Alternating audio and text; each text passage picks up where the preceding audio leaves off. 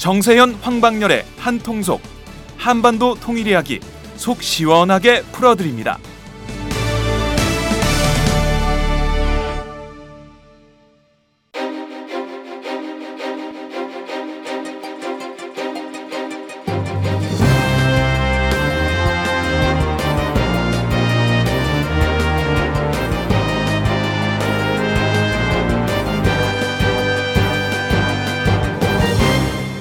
정세현 황방열의 한통속 지금 한반도는 남북한이 한통속이 돼야 평화통일이 됩니다. 남북관계 전문 팟캐스트 한통속 67회 방송 시작하겠습니다. 1부에 이어서 북한이 내년 5월에 개최하겠다고 발표한 7차 당대회에 대해 계속 짚어보겠습니다. 이 7차 당대회가 남북관계에는 어떤 영향을 미치게 될까요? 글쎄 그것이 영향을 미칠 것이 아니라 우리 그러니까 우리가 어떻게 그걸 활용할 것이냐가 아, 중요하죠. 네. 예. 그러니까 보통 대북 정책을 하는 사람들의 에, 그 그동안의 습관이 이런 거예요. 그 내가 음, 80년대 초에 이제 남북 회담 사무국이 네. 남북 대 그때는 대화 사무국입니다. 지금 이제 남북 회담 본부라고 그러는데 남북 대화 사무국이 그 전에 중앙정보부에 있었습니다. 네. 70년대 중앙정보부에 있었어요. 그래서 통일호는 그 남북 대화에 끼지도 못했어. 중앙정보부에서 다 해버린 바람에. 음. 그 이제 그게 전두환 대통령 전두환 이 대통령이 되면서 뭐 80년이죠.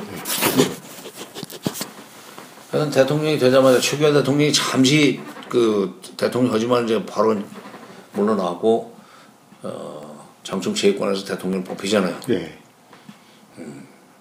거기서 뽑힌 뒤에 첫 조치가 적어도 이 통일원 입장에서는 중앙정보부에 있는 남북대화 사무국 통일을 옮겨라 그래서 어, 찍소리 못하고 넘어오더구만.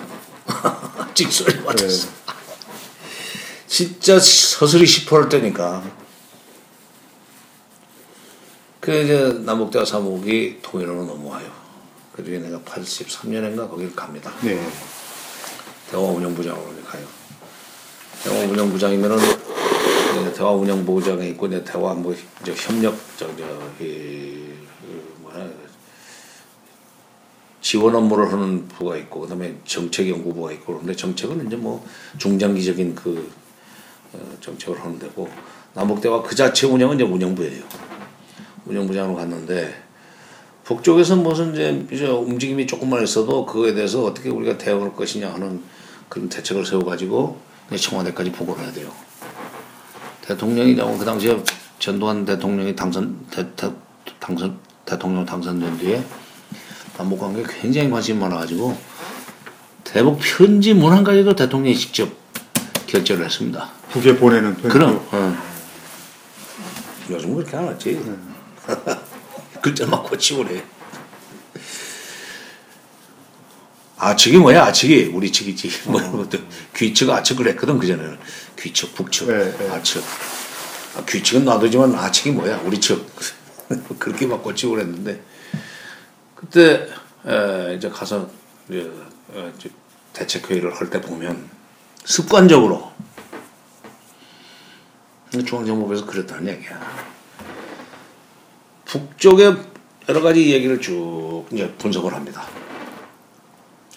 그리고 예상 아니 북한의 태도 다음번 뭐에서 이제 예상 태도 그리고 거기에 우리의 대응 전략 이런 식으로 언제든지 틀이 그렇게 돼 있어요. 북한이 뭐라고 한마디면 이게 무슨 의도가 있느냐 따라서 앞으로 이렇게 나올 것이다. 그러니까 우리가 여기에 이렇게 대응해야 된다 하는 식이에요. 근데 대응인데 꼭 그 보고서 작성할 때 이렇게 보니까 그쪽에서는 넘어온 돈들하고 이제 우리는 이제 통일원에서 간 사람들이고 젊은 사람들은 통일원에서 간 사람들이고 나이 든 분들은 저쪽에서 넘어온 분들이고 예. 습관적으로 그쪽에 대응을 하는 그거 그냥 따, 말 따라다니면서 그거 뭐 반박하고 뭐 이런 것만 생각을 해요. 그럼 뭐 어떻게 상황을 우리가 주도합니까? 근데 아니면 좀 그랬어요. 그랬더니 회담 경험도 없는 젊은 녀석이 무슨 쥐뿔도 모르는 게 이런 식으로 딱 쳐다보더라고. 네. 우리도 한, 어, 어떤 분위기일지 이해가 갑니다. 어? 어떤 분위기일지 이해가 좀 되네요. 아, 다 돌아가셨어요 이제 네, 돌아가시고 네, 뭐 네, 네. 그다음에 70년대 남북 대화를 했던 분들이고 이제 그때는 이미 10년 10여 년이 넘은 그 후기 때문에 예. 세상이 바뀌었는데도 국제 정세도 바뀌었지. 근데도 그때 그 이 남북 체제 경쟁 시절에 남북 대화를 국내 정치적으로 쓰는 사람들이었기 때문에 그런 거기까지 생각을 못 했는지 모르지만 꼭 거기 무슨 말에 대해서 트집 잡고 하는 그 비판하고 뭐 그 논리적으로 비판하고 그런 거기서 끝나는 거야. 그러면 이렇게 하면 어떻게 합니까? 이러면 결국 저쪽의 마당으로 끌려 들어가는 겁니다. 반응만 하고 네, 그렇지. 네. 하는 거니까요. 아, 저는 뭐 회담 경험은 없지만 네. 기본적으로 이게 저쪽에 마당으로 끌려가 하는 짓을 왜 합니까? 그랬더니 아, 그 정부장 몰라. 그럼 그럼 아, 그냥 뭐 내가 해봐서 하는데 하는 식으로 막 그러고 네. 찍어 누르는데 어떻게?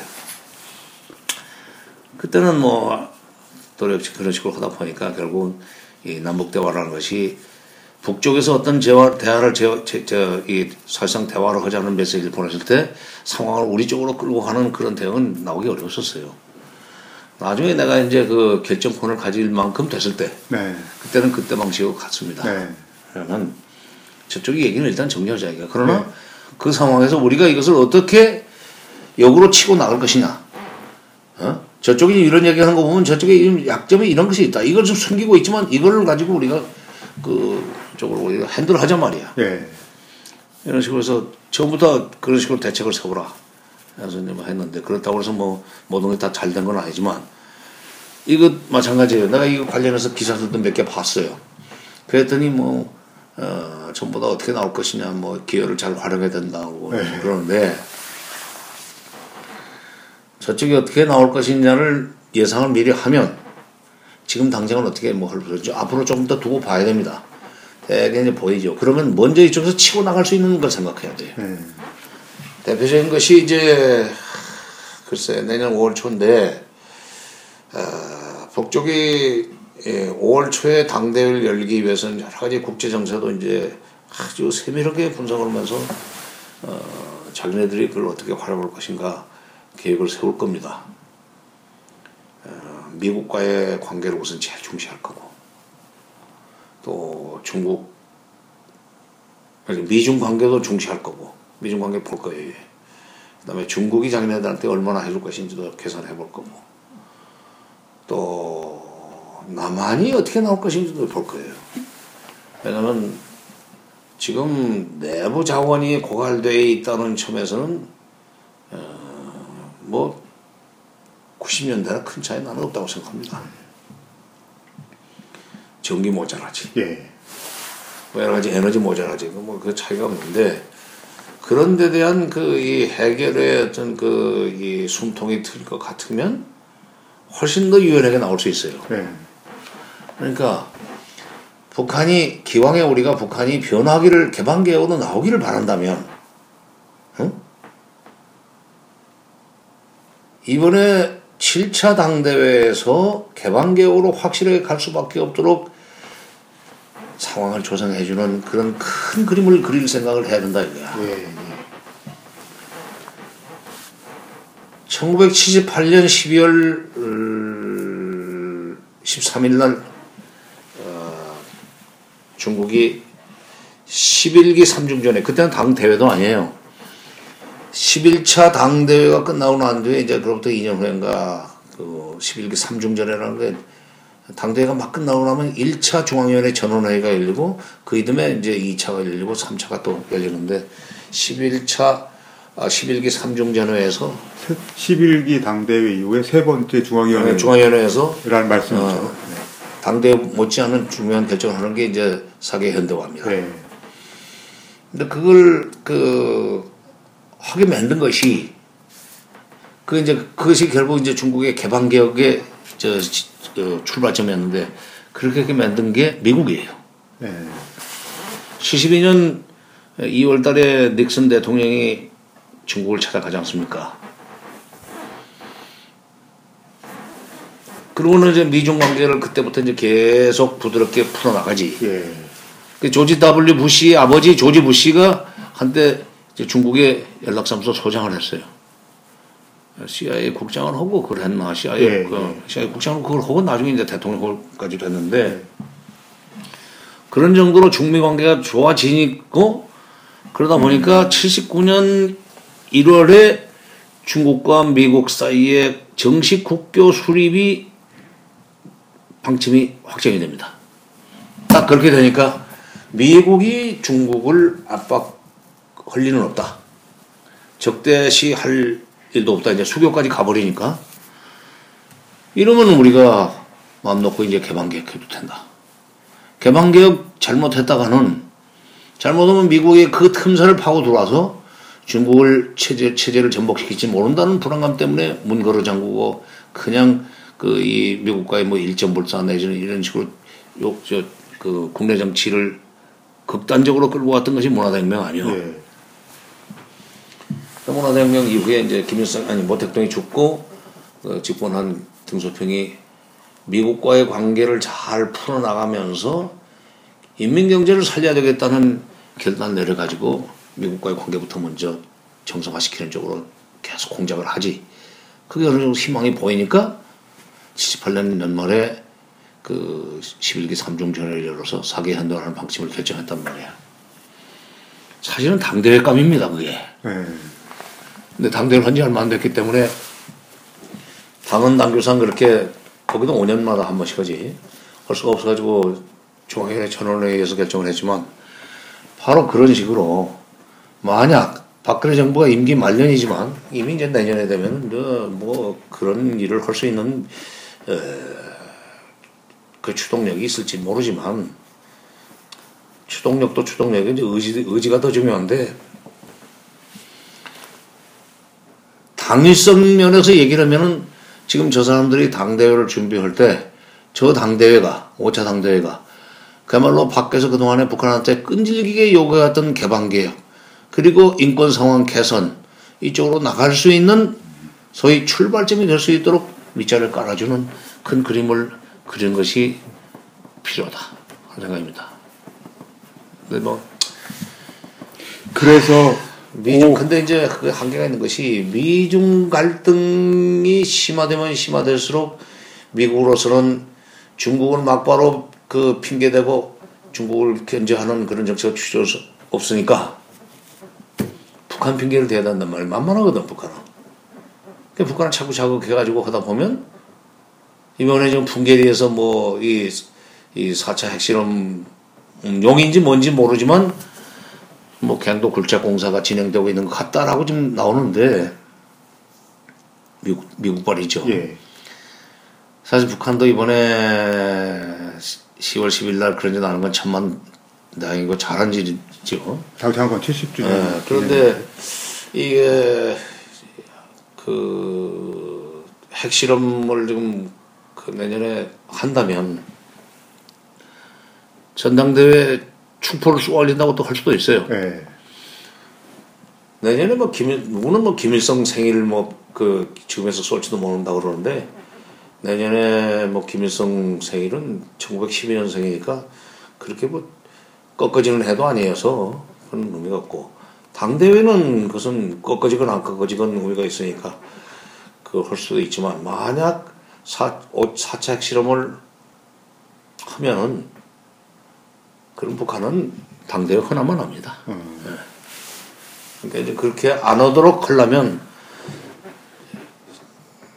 어, 나는 미국이 좀 생각을 그 고쳐 먹어야 될것 같다는 생각이 들고 또 하나 지금 저쪽이 북한이 이렇게 풍계리에서 그런 활동을 하는 것은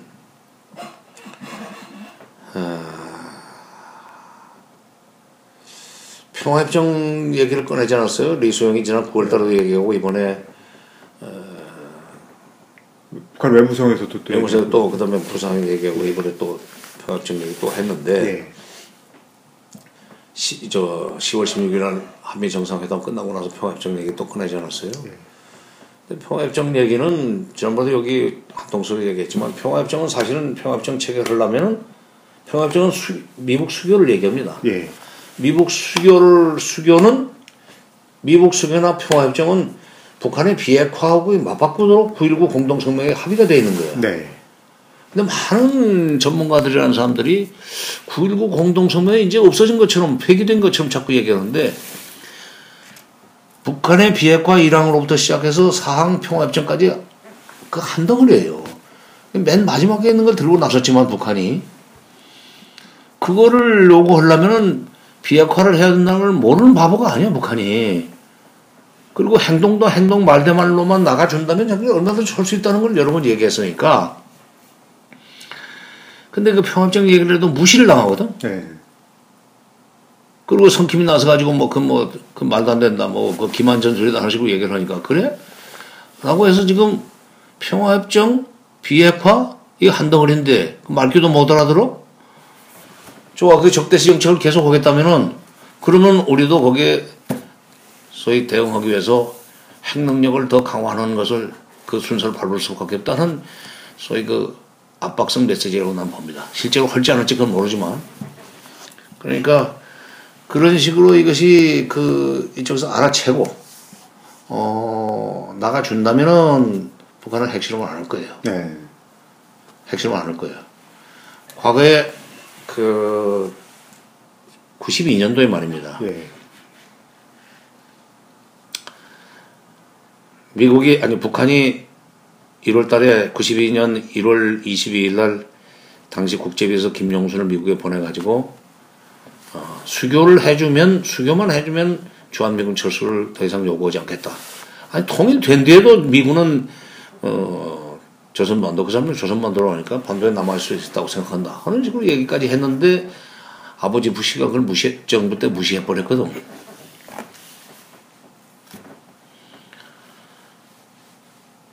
그러니까 NPT 탈퇴하면서 미국과 그야말로 1대1로 멱살잡이 할 수밖에 없는 상황을 만들어야만 나오는구만. 좋게 말하면 이건 우리를 무시하는구만. 조그만하다고. 그래. 너희들이 제일 싫어하는 걸 가지고 한번, 어, 이, 한번 붙어볼까? 라고 하는 걸로 해서 핵 문제가 나옵니다. 2차 핵 문제가. 예. 그러니까 92년 1월 달에 그렇게 무시당하고 93년에 딱 신정부 들어서니까 클린턴 정부 남쪽에 김영삼 정부 3월 12일 날 NPT 탈퇴 선언하면서 미국이 상황이 더 악화되기 전에 북한을 끌어안고 어떻게 대화로 문제를 풀려고 하는 방향으로 이제 나가갈 수밖에 없도록 만들었지 않았어요.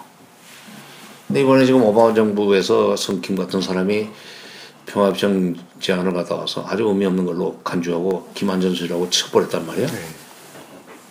자기들은 정말로 어떻게 보면은 나름대로의 비핵화까지 가고 하고 그란드 스트라테지를 가지고 얘기를 하는데 그걸 김한전 수라고 하니까 좋다. 그러면 너 2000, 너희들 그때 2005년에 9.19 공동성명 만들어 놓고 그 이튿날부터 우리 BDA 제재해가지고 어, 어렵게 했을 때 2006년에 핵실험 했더니 딱이 맞고 나서 바로 만나자고 12월 달에 만나자고 그래서 2007년에 2.13 합의 허, 하지 않았는가. 물론 이제 정권 말이기 때문에 예. 그것이 이행이 안 됐지만 또 그 식으로 한번 가볼까 하는 그 메시지예요. 그러니까 그 이수용 외무상의 평화협정 발언의 의미가 그렇다는 글쎄, 말씀이죠. 거기서부터 지금 그런 맥락에 있다는 네. 말씀이죠. 더구나 이제 10월 16일 날 한미 공동 정, 정상회담에서 북한을 계속 무슨 뭐 시급한 문, 뭐, 뭐, 무슨, 음, 음, 시급성과 무슨, 어, 뭐 절박성을 가지고 네. 무슨 풀어나가겠다고 하면서도 압박 얘기만 했거든. 네. 그러니까 딱 그 직후에 한미 정상회담이라는 여섯 글자는 인용도 안 하면서 평화협정 얘기를 또 나가잖아요. 그러니까 거기서 이제 핵 비핵화를 강력하게 요구하는 데 대한 답이 평화협정이야. 예. 그럼 그것은 붙이자는 얘기야. 그러니까 9.19라는 얘기를 9.19, 9.19 공동성명이 아니라 비핵화 육자회담에 가겠다는 얘기를 그전에도 했었거든요, 북한이. 그때마다 미국이 무슨 선행동을 하라 하는 식으로 거절을 해버리니까 북한도 뭐 더 이상 나갈 수 없었지만 이번에 그렇게 9월 달부터 그 평화협정 얘기를 쭉 해왔는데도 10월 달에 한미 정상회담 한다는 것은 이미 그건 예정돼 있던 수순 아니에요. 6월달에 하려고 했다가 네. 연기됐으니까. 그 한미 정상회담 10월 한미 정상회담을 겨냥하고 한 발인데 동문서답식으로 돼버리니까 그래 그럼 다시 한번 해보자 하는 식으로 해서 그 20시간인가 뭐 18시간 만에 평화협정 얘기를 또 했다고 봐요. 그러니까 그 흐름을 우리 정부가 먼저 읽어야 됩니다. 미국은 절대로 먼저 읽을 하는 이유가 없어요. 왜냐하면 북한 문제는 미국에 있어서 정책, 아시아 정책에서 우선순위가 저 아래에 있어요. 중국 때문에. 그러나 북핵 문제가 풀리지 않고 북한 문제가 꼬이면은 최대 피해자는 우리기 때문에 우리가 이런 것을 여러 가지 이, 그, 이 경우의 수를 생각해 가면서 북한 말의 행간을 읽어가지고 아, 이런 식으로 상황을 끌고 가자. 북한이 어떻게 나오니까 거기에 대해서 반박하고 대응할 것만 생각하지 말고 북한이 이렇게 나오는데 그것을 뛰어넘어서 뛰어넘어가지고 이걸 판을 이런 식으로 바꿔서 사실 북한이 참아 만 못하는 소위 그 목표 이것을 어, 우리가 활용해서 상황을 갖추고자 하는 전략을 짤 수 있는 참모들이 한국에서 나와야 됩니다. 미국에서는 할 그 없어요. 그러니까 어, 당대회를 앞두고 마치 그것이 중국의 78년 12월 13일 날 열렸던 중국 공산당 11기 3중 전회처럼 거대한 그 정책 전환, 방향 전환을 할 수 있도록 미리 미리 판을 깔아줘야 판을 된다. 깔아줘야 된다. 아, 이 말씀. 그 말씀으로 이번 주 방송 녹음 정리하겠습니다. 감사합니다.